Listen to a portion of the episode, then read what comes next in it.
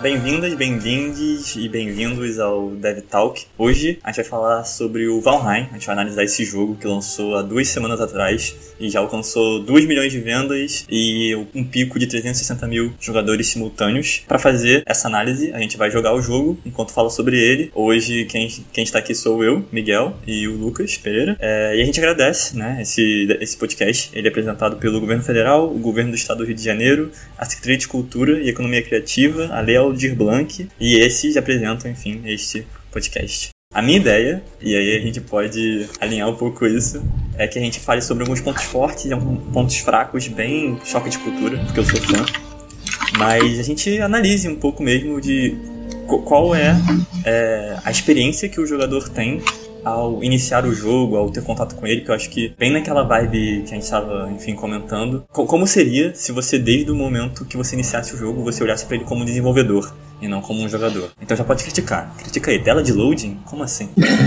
a, galera, a galera, e a galera vai se frustrar, né? Porque vai ver que é só a gente jogando o jogo e se divertindo. Eu acho que eu já comecei fazendo cagada, tá? Que eu acho que eu fiz um mundo novo, mas não fiz um personagem novo. E aí eu não sei se isso dá ruim ou não. É, não você vai estar tá cheio de item. Porque já falando do primeiro, da primeira coisa importante do jogo, que eu acho um ponto forte. É, não sei até que ponto isso é refletido em outros jogos do gênero, mas como no Valheim, cada jogador cria o seu próprio mundo, né? Não é um MMO, não, não existe um mundo onde todos se conectam. Cada, cada jogador cria o seu, seu mundinho, o seu server, e ele pode convidar até um máximo de 10 outros nove outros jogadores, né? Então, o próprio jogador mais nove. Nove outros amigos para participar do mundo dele. As únicas coisas que são transmitidas, né? Que, que permanecem com o jogador de mundo para mundo são os itens que ele tem no personagem.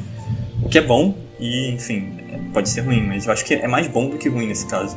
Porque você permite que enfim, eu, eu carregue coisas que eu já consegui em, um, em alguma jornada que eu fiz com os amigos para outra jornada que eu fazer com outros amigos, entendeu? Eu não preciso ficar criando novos personagens toda, toda hora. Vocês vão sofrer o lag benchmark aqui de, de CPU, né? Mas acho que tá de boa. É, é, assim, acho que é importante falar, entender, né? Eu não sei se, se todo mundo sabe que, o que é o Valheim, né? O Valheim é um survival basicão, assim, survival raiz, eu diria, com algumas decisões de design interessantes, né? Mais atuais. Assim, é uma nova iteração de um survival, né? Eu acho que vai ser bom você ativar o, o cheat ou, enfim, criar um novo jogador. Tá bom.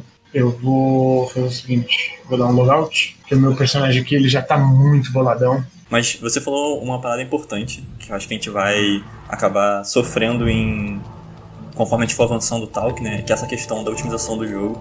Isso é um ponto que com certeza a gente vai, vai bater é, sobre o jogo, né? Porque mesmo sendo um jogo que é visualmente simples, e eu acho que a gente pode discutir as opiniões sobre, sobre isso, é, eu acho um jogo visualmente simples, ele é bem pixelado, né? não tem umas formas tão tão realistas quanto os outros jogos do gênero, tipo o Ark, o Rust, ele, mesmo assim, não é tão fácil de, de rodar no PC. E eu acho engraçado, porque muitas das matérias que eu li sobre, sobre o jogo eram falando que ele, que ele roda em qualquer lugar. É claro, se você reduzir todos os aspectos do jogo, talvez rode, mas para jogar o jogo de fato bonito, né, ou o máximo que ele pode ser, é bem difícil.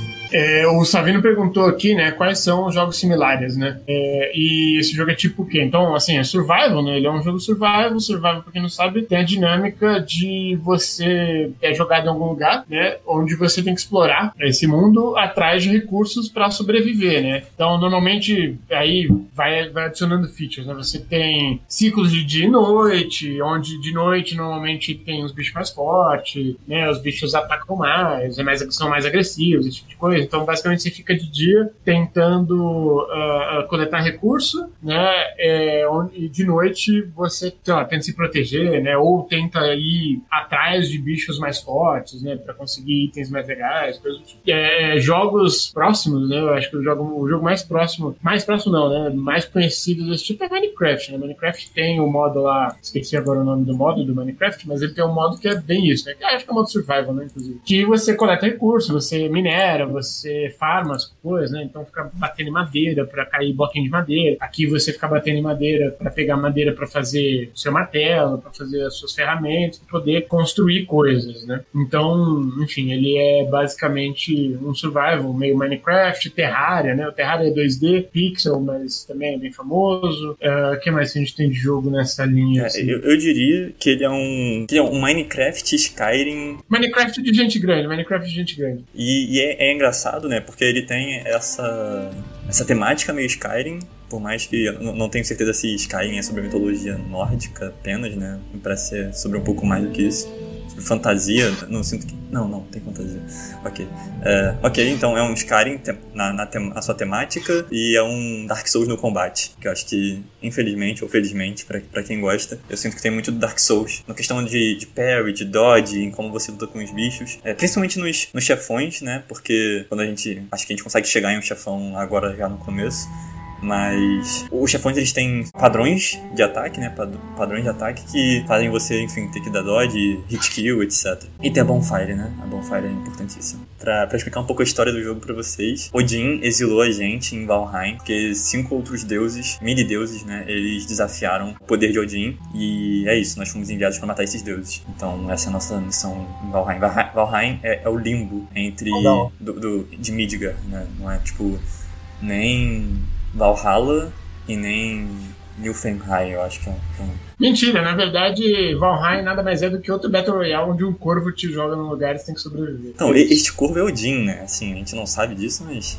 É isso, então Odin veio e jogou você ali. Exatamente, como tava dizendo, é a sua, Odin te deu essa missão de meio que reivindicar, né? Proteger o nome dele. Mas parece uma mulher, cara. Não, mas parece, ó, parece um corpo feminino ali. Então, e já começando a falar sobre quais são as primeiras impressões que você tem, né? Quando você abre o jogo, eu, eu acho que eles acertaram muito nisso, né? Como eu estava falando, falando, é uma vibe meio Battle Royale, que obviamente tá em alta, estava em, em alta nesses últimos tempos. E assim que você cai no jogo, você é apresentado a sua missão. Eu acho que isso já é um diferencial em relação a outros survivals. Na maior parte dos survivals que você tem por aí, tipo o Raft, Rust, o Ark, você chega no jogo e você não sabe o que fazer, você tem que criar um objetivo. E no Valheim, quando você entra no jogo, a primeira coisa que, que aparecem são essas cinco pedras, com os cinco deuses que você tem que, que, você tem que matar, e o corvo, que eu também não acho que existem que existe um, um tutorial tão, tão detalhado, mesmo que não seja tão detalhado assim para outros jogos, mas eu não acho que existe um tutorial tão detalhado em outros survivals. Você já, já é encarado, né? Você já é defrontado com, essa, com esse seu objetivo. E aí tem essa pedra vermelha brilhando, falando, pô, clique em mim, interage. E aí ele te apresenta um mapa do jogo onde, ah, beleza, eu tenho que ir pra lá. Então, isso é muito maneiro, né? Tipo, você vê o quão ínfimo é o seu tamanho em relação ao mapa. Então, pro jogador de survival, que é um jogador que é motivado pela exploração, ele já fica meio encantado, né? Tipo, caraca, olha só tudo isso que eu tenho que,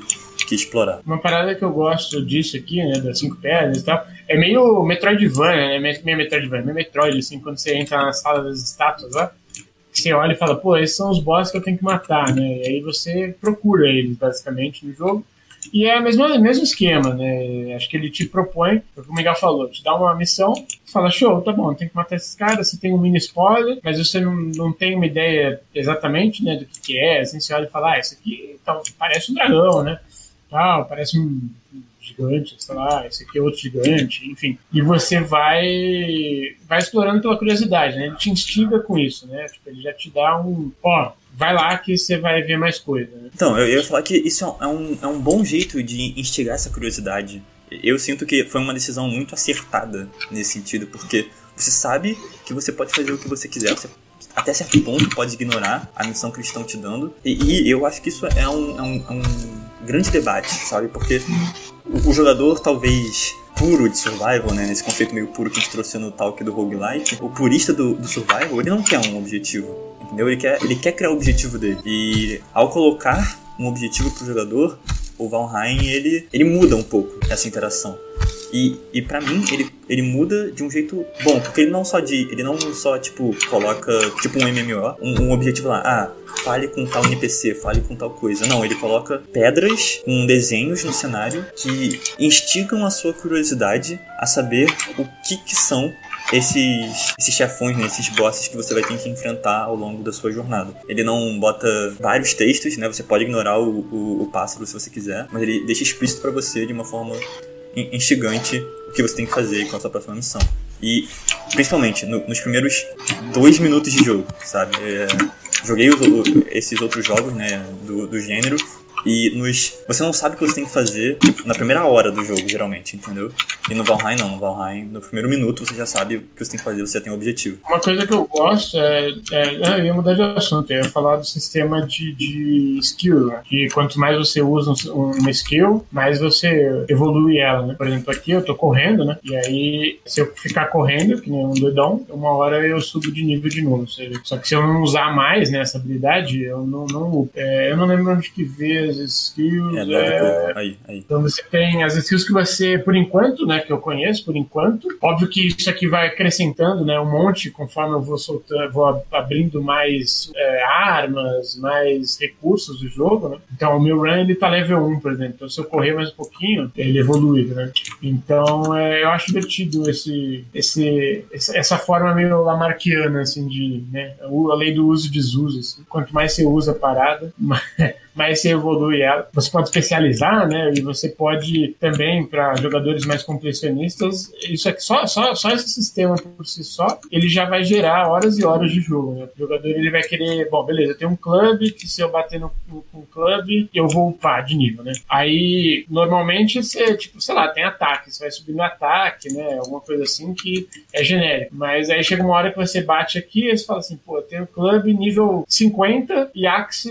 né, nível 0 zero. Você pô, não, não quero, né? Quero tudo no level máximo. Só esse sistema acaba já gerando um monte de rejogabilidade, né, por si só. Assim. Então, é um sistema que agrega para o pro, pro produto, né? Como, como produto de você, óbvio, isso tem desenvolvimento, gera desenvolvimento, mas não é é um, é um desenvolvimento mais é reutilizável, né? Porque o sistema de upar com um e com outro é, é, é, é o mesmo sistema, né? Se você tem para uma arma, você vai ter para outra e tal. Né? O que você vai ter que ter é balancear né? algumas coisas nesse sentido. Mas isso dá bastante jogabilidade, eu gosto bastante. Lembrando, tá? Eu não sou um mega jogador de survival o, o, Miguel é mais. Posso estar falando coisas que sejam óbvias, mas aí eu estou analisando o jogo e esquecendo que ele necessariamente tem outros, né? Fazer um benchmark uhum. e tal. Que... E eu acho que essa análise é boa, porque quais são as consequências? Quais você acha que são as consequências deles escolherem esse sistema de, de level tipo Tibia, né? Onde você upa as coisas individualmente e não o level do seu personagem, e não o sistema que, por exemplo, o Conan faz onde você upa o seu personagem. Né? Você upa o level do seu personagem, quando você upa o level do seu personagem, você escolhe qual atributo você quer aumentar. Qual, qual, qual, você acha que são as consequências a partir desse design? Basicamente, assim, eu, eu imagino, imagino não, eu, acho que primeiro ele, ele, dá uma ele dá uma simplificada, né, nas coisas. Então, assim, se você quiser, tipo, imagina, você upa, você upa o personagem, né? Aí você vem aqui e fala, ah, escolhe aí o que, que você quer usar, né? Aí você fala, pô, o que, que é melhor? É jump, é run? Aí você vai ter que pesquisar tudo, sabe? É, ou você vai pondo, e aí depois você, você acha ruim, aí você quer, tipo, refazer o personagem começa do zero, né? Então, é, você tem algum, alguns poréns quando você usa a trela, a progressão aqui ao level do personagem, né? porque normalmente você tem uma curva de level que ela é, é, é maior, né? Então a XP que você precisa para conseguir, sei lá, nível 2 é bem menor do que a XP que você precisa pro nível 3, pro nível 4, né? É crescente, vai ficando mais, mais difícil upar. Então chega uma hora no personagem que você fala, porra, pra pôr um ponto, é, você precisa, enfim, é mais custoso, né? Então aqui não, aqui é tipo, ah, agora eu tô afim de upar clubs. Beleza, eu vou ficar fortão com clubs, só vou usar clubs só vou usar isso. A hora que eu quiser, eu falar, ah, agora eu quero usar machados. Aí você, vai lá, faz o machadinho e você começa a upar ele, né? E tá tudo bem. Então você, você gera as duas coisas. Acho que especialização, né? O jogador ele pode se especializar usando aquela coisa, né? Fazendo uso daquela habilidade, quanto o genérico, né? Eu posso vir e falar, não, vou upar tudo. Então, sei lá, jogava RF, RF era RF Online, né, Rising Force Online, que tinha esse sistema, assim, você tinha que usar as coisas pra upar. E era muito louco, era, ah, eu upei um nível de clube, tá, agora eu vou upar um nível de bloco. Aí eu ficava bloqueando as coisas, né, até, até upar. Aí, ah, agora eu vou upar um nível, não sei o que lá, sabe? Então tinha meio que essa vontade, né, o que, para esse jogo, que é um jogo premium, né, onde o jogador compra e, e a gente não sabe se vai ter DLC ou não no futuro, né, mas ele é um ongoing, ele é um, um game as a service, né, em teoria, tá em Early Access, provavelmente eles vão fazer meio que nem a Subnáutica, né? Que eles vão lançando conteúdo e, em teoria, você não precisa comprar esse conteúdo, né? A não ser que seja um conteúdo gigantesco, que normalmente eles fazem e tal. Então, você, a ideia é que quanto mais tempo você fica aqui, mais você desfrute isso, mais você converta pessoas para jogar o jogo é, por você, né? É, com você, então mais pessoas vêm organicamente jogar o jogo. E, e, e essa é uma decisão, é um design que possibilita esse tipo de coisa, né? É um design que faz você querer jogar mais, faz você ficar mais tempo jogando, consequentemente chamando amigos para jogar e etc. Né? Então você sempre tem uma coisinha ou outra pra fazer. E aí tem a coisa que a gente pode já ir, que é quando você morre, né? É, que, é, que é muito louco também, né? Que é meio tibia, assim. Quando você morre, você perde habilidade, né? Você, você perde progressão em todas as suas habilidades. Eu não sei se são todas, mas acho que são, né? E a mesma coisa, assim, é porcentagem de XP total, né? Então, finge que, sei lá, para conseguir o level 1 eu preciso de 10 de XP. Para conseguir o nível 2, 20. Logo, para chegar no nível 2 eu precisei de 30 XP. Quando eu morro, né, eu perco, sei lá, uma porcentagem da minha XP total, né? É o que faz com que quanto mais level eu tiver, mais eu perca XP e podendo até recuar level, né? Dependendo do. Exato. Eu acho que isso muda muito, de uma forma muito sutil a dinâmica do jogo. Porque, por exemplo, no começo, quando eu tava jogando e eu morria, é, morrer era muito fútil, muito, muito ínfimo, entende? Tipo, ah, tudo bem, eu morri, vou lá, vou pegar. Quando você morre, né, o seu corpo ele fica. Quer dizer, uma lápide spawna e você pode recuperar os itens que você tava indo até a sua lápide e interagindo com ela. Você recupera todos os itens e legal. Mas quando, quando eu morria, tinha esse, esse sentimento de, ok, eu morri, mas não, não tem problema, porque eu vou recuperar meus itens, perdi um pouquinho de XP, mas não reduzi o level. Hoje em dia, com 60 horas de jogo, com, com as coisas level 60, 50, quando eu morro, eu perco, eu perco 4, 5 níveis, entendeu? E isso é muito problemático para pro nível que eu tô, porque eu demoro, sei lá, tipo, algumas horas pra upar algum, alguma habilidade né? E aí morrer e perder quatro. Nossa, eu perdi quatro horas. Então, morrer se tornou de fato uma parada. Só agora, que eu tô bem avançado no jogo, só agora morrer se tornou algo punitivo. Punitivo de uma forma que eu me preocupo. Então acho que essa curva de progressão, essa, curva de, de tensão com esse tipo de abordagem também é, é interessante. Eu, pelo menos se, se tornou interessante para mim. Além dessa questão da morte, né? Você não perdeu seus itens quando você morre. Eu acho que é, é, menos punitivo. E eu não sei até que ponto todas essas questões menos punitivas fazem o jogo ficar melhor ou pior. Porque o Rush, por exemplo, quando você morre, você spawna num lugar muito longe do seu corpo. Basicamente, ele estimula você a, a, pegar o seu corpo de volta. E é isso. Se você quiser, você pode voltar. Se você não quiser, você pode esquecer o seu corpo e começar, enfim, tudo de novo. E se eu não me engano, eu não, não, não, não explorei tanto essa mecânica, né? Mas quando você morre, quando você morre várias vezes, ficam vários corpinhos, né? E aí você pode pegar todos eles. Não sei se tem um limite. E ele tem uma dinâmica boa que quando você morre a primeira vez, você ganha um status de no skill drain. Então se você morrer de novo tentando recuperar o seu corpo, você não perde mais skill, entendeu? Durante muito tempo. É um tempo bem generoso. E quando você pega o seu corpo, você ganha um bônus de velocidade, porque você pode ter morrido em um lugar muito ruim. Então você vai lá, pega o seu corpo, ganha um bônus de velocidade, sai correndo, equipa seus itens, e, enfim, bufa e aí depois você volta e, tenta novamente. Então, novamente são formas de você tentar diminuir a punição do jogador, mas sem tirar totalmente as punições. Que eu acho que é isso, né? Por exemplo, eu acho que não é errado punir o jogador quando, quando ele perde alguma coisa, quando ele, quando ele falha, mas não precisa punir desnecessariamente. E aí eu acho que a gente vai entrar no, num outro ponto, que é o que você acabou de fazer, né? Que é comer. Que eu acho, particularmente, que é onde o jogo brilha. Pelo menos eu não vi nenhum outro jogo que faz como ele faz. E eu vou roubar aqui o nome que o meu amigo Walter ele deu para esse sistema, que é o sistema de nutrição. Então, assim como todo, todo jogo survival tem um sistema de fome, então você precisa comer para você poder não perder vida ok? Quando você chega em zero de fome, você começa a perder vida até o momento que você morre. E eu nunca vi muita graça, muito sentido nessa mecânica. Na verdade, sempre uma mecânica que me deixou meio bolado. E o Valheim, ele chega com essa nova abordagem, né? Que, como eu já disse, pode ser chamado de sistema de nutrição, porque você tem um, nível mínimo de vida, né, uma quantidade mínima de vida, que é 25. Quando você não, não come nada, você fica com esses 25 de vida. Recupera a vida de uma, forma, uma forma bem lenta, né? Mas recupera se você ficar descansando. E se você come um alimento, como o Lucas fez agora, você aumenta aquela barrinha ali no canto esquerdo inferior. Aumenta o seu máximo de vida, né? E não só o seu máximo de vida, mas o seu máximo de estamina também. Então, para mim, o que que isso muda, né? A partir de agora, eu não, não, eu não tenho mais a preocupação de ter sempre que me alimentar, porque se eu não me alimentar, eu vou ser punido com a, a fome. A partir de agora, eu quero comer porque eu quero ser recompensado com o aumento da vida e com o aumento da estamina. Então acho que isso subverte um pouco, modifica um pouco a forma como eu enxergo a alimentação, entende? Talvez de uma forma bem, bem ridícula, mas agora comer não é uma punição, comer é uma, é uma recompensa.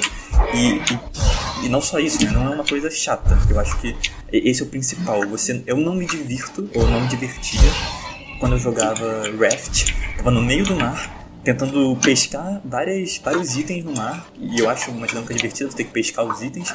Mas porque eu perdi um pouco a atenção na minha fome e porque eu tava me divertindo, entende, com o jogo, mas eu, eu deixei de lado um pouco essa questão da alimentação. Agora eu sou punido, entendeu? Agora eu tenho que parar tudo que eu tô fazendo para minha diversão, para me alimentar e poder de fato voltar à parte divertida do jogo, que é jogar o jogo e não ficar preocupado com ficar comendo, entendeu?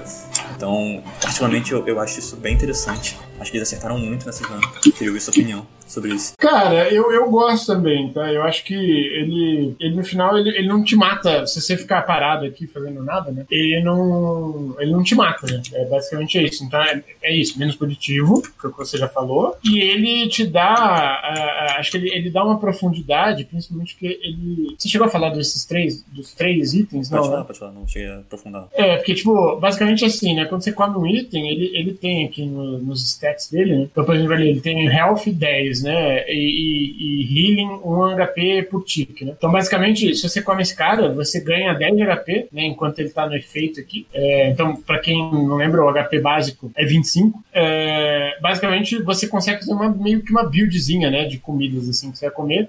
Você pode destacar três comidas, quando começa a piscar assim, ele tá para acabar, e aí você pode é, ou comer de novo esse negócio, ou comer uma outra coisa, né? Daqui a pouco vocês vão ver, eu vou fazer uma carnezinha aqui, você vê que ele é, é bem mais interessante. Mas, no geral, é, é, é, eu acho bom por conta disso, né? Não morre, então ele é mais simples, ele tem essa profundidade de você fazer uma build de comidas, eu não sei até que nível isso chega no final do jogo, né? No endgame. Eu não tô nem. Acho que eu ainda tô no early game, né? De, sei lá, pegar umas comidinhas mais básicas e comer, mas eu sei que dá pra fazer umas comidas muito loucas. Então você com certeza tem, tipo, ah, eu quero agora uh, explorar o mundo. Aí deve ter uma comida que te dá mais. te dá mais bônus e te dá mais coisa aqui, né? Pra você explorar uhum. com mais, mais tranquilidade. Assim. Ah, agora eu vou matar o boss, então eu vou comer isso, isso, isso, porque é isso que vai me dar os bônus legais para eu poder resistir dano de boss, sabe? Esse tipo de coisa. Então, tem essa abertura, né, nesse sistema deles aqui de nutriçãozinha. Então, eu, eu, acho, eu acho interessante, eu gostei bastante. Essa questão da comida, ela também é um, um sistema de progressão à parte. Né? Eu acho que em, todos, em todo survival, seja o Valheim ou, ou não, você quer pegar mais comidas que diminuam o tempo que você tem que se preocupar com comida novamente. E eu já tô no mid-game do jogo, e é isso, né? Hoje eu já tenho, tipo, 170 de vida, né? E, e não, não é só a vida que aumenta, mas a estamina também, que é um outro ponto que eu acho interessante. Não todos, mas a maior parte dos jogos survival não a maior parte, acho que só o Valheim e o, e o Conan Exiles lidam com essa questão da estamina, se não me engano, não tô lembrado 100% agora, mas vamos usar esses dois exemplos. Como a, como a estamina, ela limita suas ações e, com, e como ela se torna a sua progressão com o tempo. No Conan, por exemplo, você pode escalar a montanha, né? e a sua barra de estamina, assim como no Zelda, ela determina o quão grande é a montanha que você pode subir, né? Então, se eu tenho uma barra de estamina, tipo, gigantesca, eu posso subir uma montanha gigantesca. Se eu tenho uma barra de estamina pequenininha, eu posso subir uma barra de uma montanha pequenininha. No, no Valheim é Skyrim, beleza? Nesse sentido, você pode escalar qualquer montanha pulando e andando sobre ela, meio... É isso, né? Eu, eu, eu reclamo disso em Skyrim, então vou reclamar no Valheim também, porque o jogo não é só... Não é perfeito, ele também tem suas falhas, porque tem early access. Mas acho isso uma, uma dinâmica interessante. Não gostei tanto no Conan, porque o Conan, ele mais uma vez, né, ele é muito punitivo nesse sentido. Quando você deixa a barra de estamina zerar, você demora, você não pode usar nenhuma skill novamente até que ela encha, né? Então, tipo, se eu não fiquei atento à minha barra de estamina, ela zerou. Agora eu tenho que esperar a minha barra de estamina encher toda de novo para poder fazer uma ação. Isso é, normalmente, eu sinto que o que a gente tem que pensar aqui enquanto game design, enquanto design, é como o jogador pode se divertir enquanto, enfim, é punido, né? Ou, ou como o jogador pode se divertir até mesmo quando ele, ele, ele falha, ele erra. E eu não sinto que isso é uma que é divertido, entende? Eu, eu não gerenciei uma barra de estamina e por isso agora eu não posso fazer nenhuma ação. É meio, meio estranho. No Valheim você deixa de fazer ação, mas assim que você para e, e começa a recuperar a estamina, mesmo que demore bastante para recuperar, e é assim uma parada que você tem que se preparar para entrar numa dungeon, pra lutar contra um boss, né? Você não pode só entrar lá com a estamina toda e é, tô nem aí. Então você precisa estar preparado. Você ainda é tão novamente punido, né? E talvez, falando aqui agora e fazendo esse talk, eu, eu perceba que, na verdade, o que o Valheim faz é punir menos o jogador. Talvez esse seja um dos motivos dele ter feito tanto sucesso quanto ele tá fazendo. Ele é mais inclusivo, né, eu acho. Acho que ele é menos. Ele tem uma temática que é apelativa hoje em dia, né? Que tem alta e tal, então isso atrai já muita gente. E isso, isso é um ponto que eu não, não entendo. É uma crítica ou uma falta de comunicação sobre o porquê isso precisa acontecer. Para fazer o crafting nesse jogo, você precisa construir uma workbench, uma mesa de trabalho. Uma mesa de trabalho que eu acho que faz sentido, porque, enfim, você vai começar a fazer construção e você construir as coisas do nada talvez não faça tanto sentido na imersão que o jogo se propõe a ter, mas além de construir o workbench, você tem que colocar um telhado sobre ela. E isso deixa de ser aquela dinâmica que eu estava falando, de você divertir o jogador enquanto você faz ele ser punido, né? Enquanto você faz ele ter que fazer uma coisa e vira uma, uma, um, uma dinâmica de tipo, olha, a gente tá jogando, né? Eu quero consertar a minha arma, porque só dá pra consertar a arma no workbench. É, eu quero construir alguma coisa, quero fazer qualquer coisa, preciso da workbench. Eu preciso, além de fazer workbench, fazer paredes e um telhado. É claro que não precisa ser tão complexo, tão complexo quanto que o Lucas está fazendo, mas é um tempo que você perde, que você está fazendo algo que em todo o conceito que eu venho defendendo o Valheim, né, por causa do sucesso dele, é diferente, né? Tipo, não é divertido. Então, até hoje, eu não entendo o motivo do Workbench. É, acho que tentei procurar uma, uma resposta para isso, porque é isso, eu gosto de saber o porquê. E talvez seja porque é um jogo que você você pode ser recompensado se você criar várias bases ao invés de uma só, né? Em vez de ter tipo uma base onde você vai e volta várias vezes, ter várias bases onde você pode não andar tanto para ter que, enfim, construir um item, fazer uma forja, etc, possa ser melhor. Então talvez o Workbench seja uma forma de estimular isso. Mas se foi, eu não acho que eles fizeram bem, de qualquer jeito. Sim, eu concordo com você, mas é um jeito também de fazer o jogador logo, logo no começo se familiarizar com o sistema de build, né? É tipo, ó, beleza, você quer usar o workbench, usa, mas você precisa construir uma casa. E aí a pessoa entende, fala, ah, tá, então construir uma casa. Mas o que importa é que ele tem que estar embaixo do roof. E para ter um roof, você precisa ter uma parede. Então, é indiretamente, de uma forma menos óbvia, né? De falar assim, construa uma parede, aí depois você constrói uma parede, constrói um teto agora. É, é falar, cara, pra você usar isso, você precisa de um, de um, de um, de um telhado, né? E pra você construir um telhado, você precisa fazer uma casinha que seja minimamente viável, né? Uhum. Ou encontrar alguma e construir a workbench nela, né? Também é, é uma.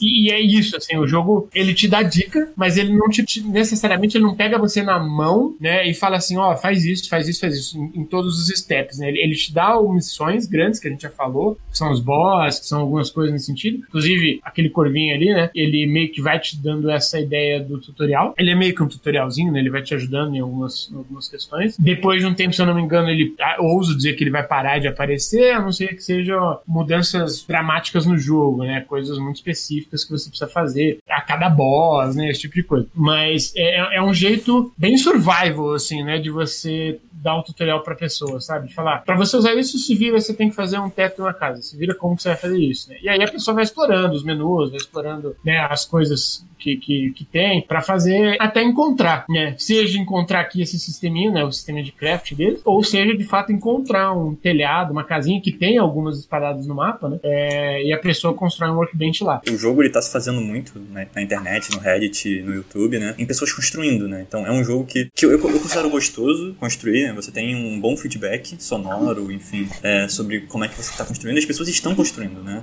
Estão construindo tanto quanto constroem coisas malucas no Minecraft. Acho que é por isso que a gente faz essa, essa, essa alusão.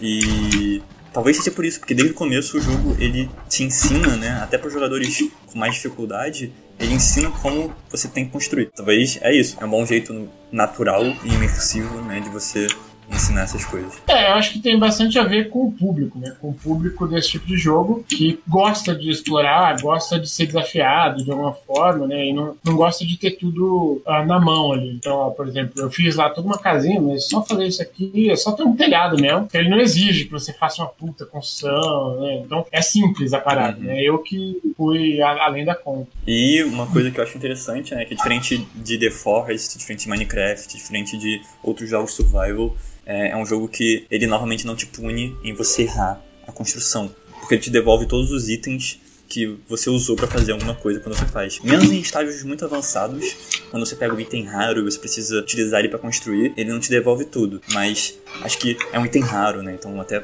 faz sentido ele não, não devolver com tanta facilidade, porque senão você tem, você tem que dar valor. É, senão você faz tudo, né? Exatamente. Senão você desmonta uma coisa, faz o que você precisa, desmonta, Aí, aí quebra o balanço do jogo, quebra a ideia de você ter que fazer várias vezes, né? O grind e tal, ele, ele dá uma quebrada nisso. Não faz sentido ele não entregar esses itens tão, tão fácil, né? Exato eu acho que tem um, um, nível que eu não gosto desse começo de jogo, eu inclusive me enrolei muito nele, que é achar os servos, né? Porque é eu acho difícil, não é óbvio, né? Tipo, ainda mais com essas fog loucas e tal. Você não acha, e quando você acha, normalmente você não tá dando sneak, né? E aí quando você não tá dando sneak, ele, os servos correm, e aí é chato pra caramba, assim. Por isso que eu fiz um bowl. É, eu, eu acho que é um divisor de opiniões, com certeza. Porque muitas das vezes que eu comecei a caçar, seja um javali, um cervo, ou bichos mais, mais avançados. Eu senti que essa, essa dificuldade inicial quando você encontra o bicho pela primeira vez, né? Óbvio que isso vai mudando conforme você avança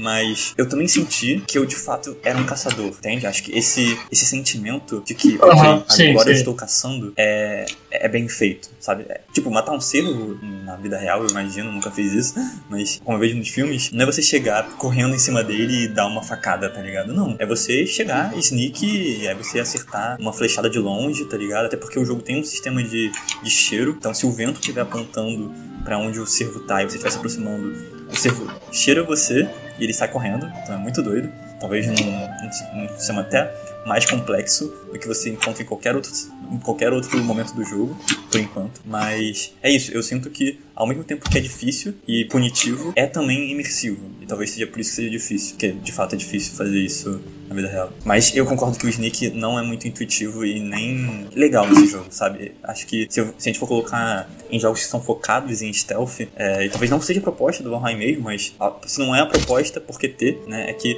o stealth não é muito aproveitado. Tirando a parte do cerro, esse começo do jogo, pelo menos até agora, eu não vi muita utilidade pro stealth. É claro que você pode ter aquele jogador super hardcore que adora o stealth e vai jogar o jogo para isso, mas o jogo ele não te, te induz a mais situações de stealth como essa aí do cerro, por exemplo. Não acho intuitivo, eu até agora não, não sei o que, que é essa, essa interface aí do olhinho, não tem nenhum sentido para mim. Enfim, acho que é isso, ele, ele falha um pouco nesse, nesse stealth. Enfim, falando sobre aspectos mais gerais do jogo, eu sinto que esse jogo, né, como eu falei no começo, ele tem esse sistema onde cada jogador tem o seu mundo, seus amigos podem logar esse mundo. Uma coisa que não faz sentido para mim atualmente, mas eu entendo que eles façam isso por causa talvez de servidor. Não é uma empresa muito grande, uma empresa que lançou Valheim é o primeiro jogo dela, se não me engano, mas são pessoas que já trabalharam em jogos, com certeza.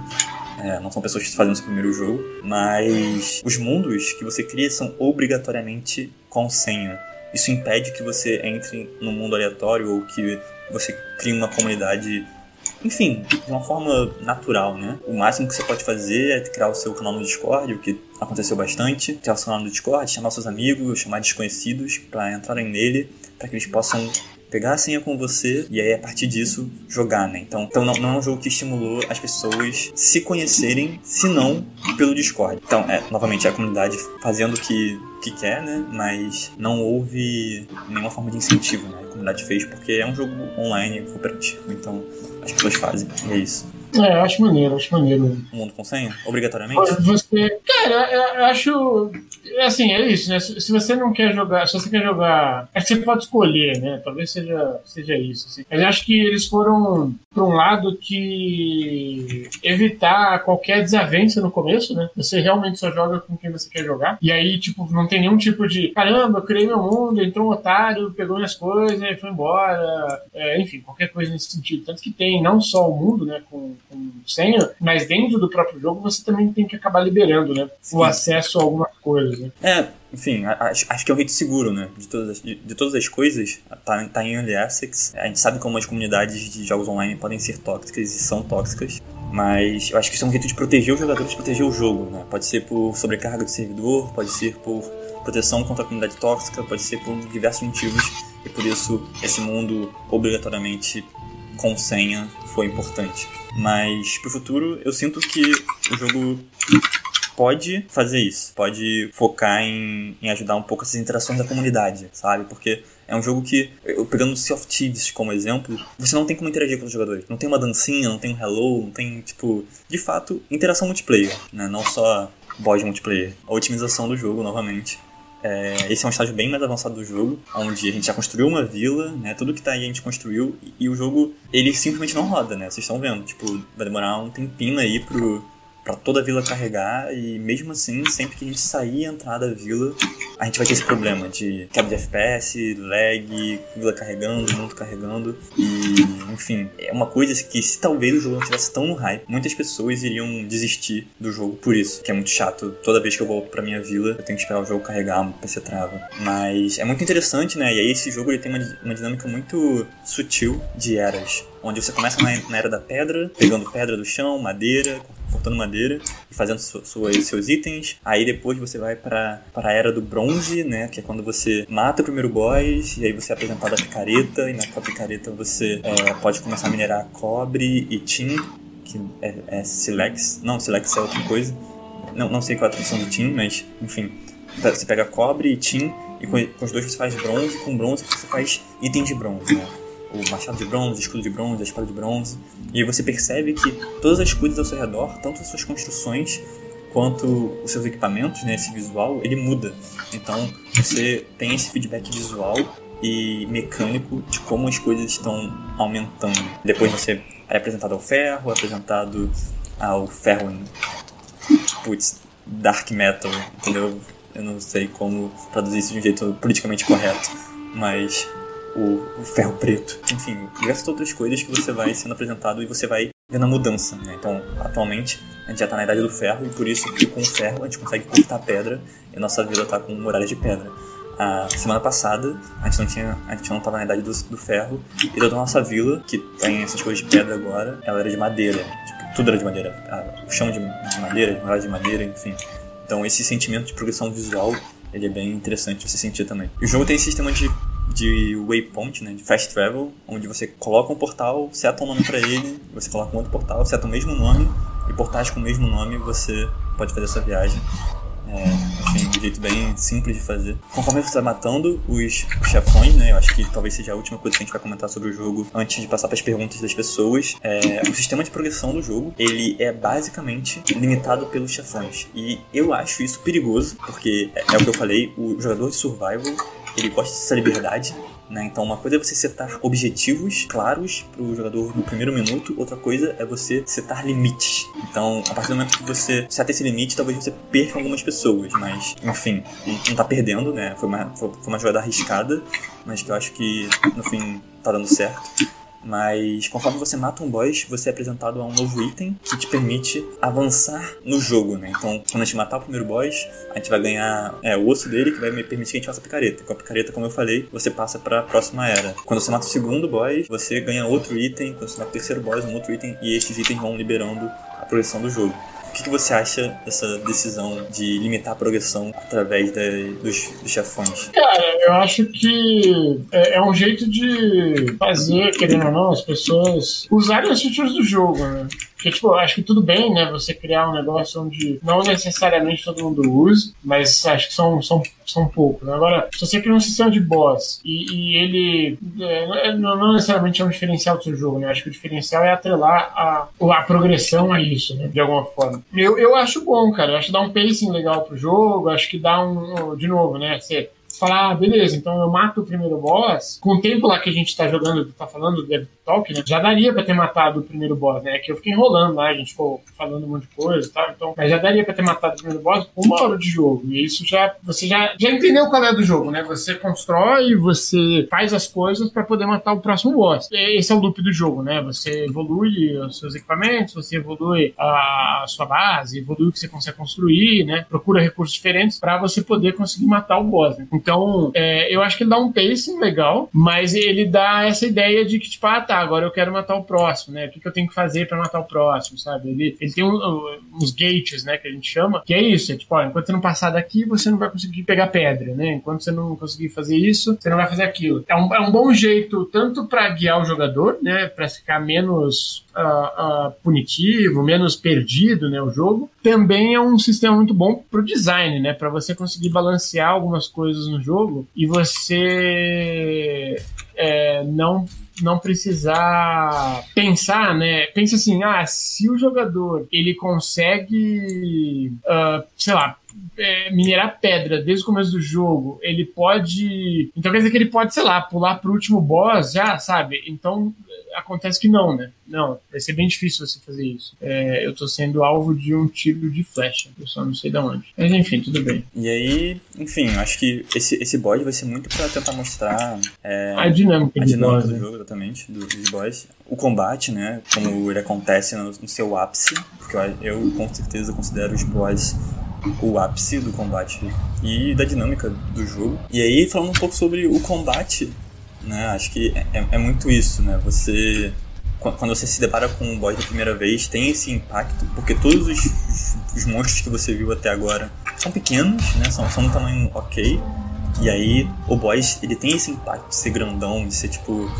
de, de mudar a música, de mudar o clima. Então, se até então tava de noite, né? Mas se tivesse de dia, ia acontecer a mesma coisa. Ia ficar essa vibe meio, meio dark, onde o, o, chefão ele tá, enfim, se revoltando contra você, porque ele tá se revoltando contra o Odin. E os boys, eles só aumentam, né? Um semi-spoiler, mas eles só aumentam de tamanho, aumentam de força e botam novas dinâmicas de, de ataque. Eu acho muito interessante que todo, todos os chafões eles têm padrões diferentes de ataque, né? Então, se você for ver um, um, os monstros normais, eles têm um ou dois ataques e os boys, né, chafões, eles acabam é, sobressaindo nesse, nesse sentido. Pra vocês terem ideia, para matar o primeiro chefão. E um fator interessante também é que o jogo ele aumenta a dificuldade com, de acordo com a quantidade de participantes, que eu acho uma decisão muito boa também, porque senão seria muito fácil você ou muito difícil, né? Você não, você não equilibraria o, a dificuldade do jogo dependendo do número de pessoas e, e, no final das contas é importante, por mais que não seja a forma mais criativa de fazer isso, né? Porque você só aumentou a vida do boss, você não deixou ele mais complexo, você não deixou o jogo mais desafiador, você só aumentou a vida do boss. É, eu sinto que eles pelo menos fizeram alguma coisa, né? Não deixaram eu juntar 10 candango juntar no boss e, e ganhar dele facilmente. Mas você pode dar dodge, você pode bloquear, você pode dar parry. Um boss eu acho mais difícil você dar parry, nunca consegui dar. E eu sinto que você só consegue dar mesmo quando você retrocede para um boss, não quando você encontra ele pela primeira vez. É um sistema de, de combate bem, bem simples, eu diria. Não é muito dinâmico como, como Sekiro, como For Honor mas conforme o tempo vai passando, o combate ele, assim como a comida, assim como a dinâmica de monstros, ele vai ficando mais complexo. Então, atualmente eu tô num momento do jogo onde eu não posso só bater no bicho como o Lucas está fazendo, né? Eu tenho que defender, talvez tentar dar um parry, mas dar um parry arriscado, porque se eu levar o dano eu morro em um hit. Então, defender, recuar, atacar, bem num sistema estratégico de combate. Enfim, ainda não peguei toda essa parte, mas com certeza, se até agora o jogo não decepcionou nessa questão de progressão, de dificuldade, de complexidade, eu sinto que ele não vai decepcionar nesse sentido também. Eu acho que é isso, né? A gente tem que lembrar que o jogo tem early access, né? Então, se dá para aproveitar o jogo, né? Se a gente tá curtindo, tá tanta gente jogando o jogo com essa, com o, combate simples, né, do jeito que tá, é, é, é um jeito de fazer jogo, né? Tipo, não tem porque eu ficar criando skill tree, é, uma porrada de coisas, sendo que o loop do jogo não, não, é esse, né? Não é, as pessoas não querem necessariamente fazer uma build, né? Tipo, diferentona, usar skills diferentes e tal. O pessoal quer, o principal desse jogo é isso, é explorar, né? Coletar recursos, fazer seus equipamentos e, e cada vez ir matando bichos mais fortes, né? É, como a gente falou, assim, o mapa, ele é idiotamente grande, né? Então, vocês viram, tipo, eu saí daqui, andei até aqui, né? Demorou aqui, sei lá, seja um, dois minutos andando, né? Matei o boss e tal, mas tipo, isso aqui, pô, é uma fração do mundo, né? Então, uhum. um monte de bioma. A gente não conhece todos os biomas do jogo ainda, uma porrada de coisa pra conhecer, né? E com certeza é isso, ele vai ter acréscimo de muita coisa ainda, né? De se a galera, se, se o público, né, falar, pô, a gente quer combate mais complexo, quer skill tree, quer não sei o que lá, e o pessoal pedir isso, com certeza isso vai ser adicionado né, é, como, como no roadmap deles para fazer alguma coisa nesse sentido. É que hoje não precisa, não é o foco. A, ideia desses jogos, e acho que como negócio, né, o survival ele funciona muito bem, é, tanto Valheim, Subnáutica, né, acho que pensando em negócio mesmo, é, é você conseguir criar um mundo que é grande o suficiente para as pessoas ficarem tempo suficiente aqui e quererem, né, demandarem coisas novas para você criar nesse meio tempo. E aí você cria e as pessoas continuam jogando seu jogo e chamando novas pessoas para jogar o seu jogo. Né? Esse é um modelo de negócio desse tipo de jogo. Né? É óbvio, você compra o jogo, se você não gostar, você dá refund ou você nunca mais joga, mas no geral as pessoas, mesmo quem não gostou do jogo, ah, tipo, sei lá, joguei 10 horas do jogo, falei, pô, não, é, enjoei. Quando lançar uma coisa nova, né, um boss novo, sei lá, um bioma diferente, alguma coisa nesse sentido, com certeza você vai voltar para ver, né, qual é que é do jogo e, experimentar, né, um pouco mais. Então, uh, é bem, bem interessante no sistema, né? Óbvio que não é uma coisa simples de fazer, não é fácil fazer um mundo procedural, fazer um mundo que você interage com todos os objetos, e com certeza é um dos motivos que é, laga né, a otimização do jogo é isso, que ele considera cada objeto que você constrói um objeto único, né? E aí você acaba que para carregar tudo isso demora mesmo. Enfim, mas, mas, mas é legal, assim, eu acho que como sistema, como modelo de negócio, ele tá muito certo, assim, é muito, funciona bastante, né?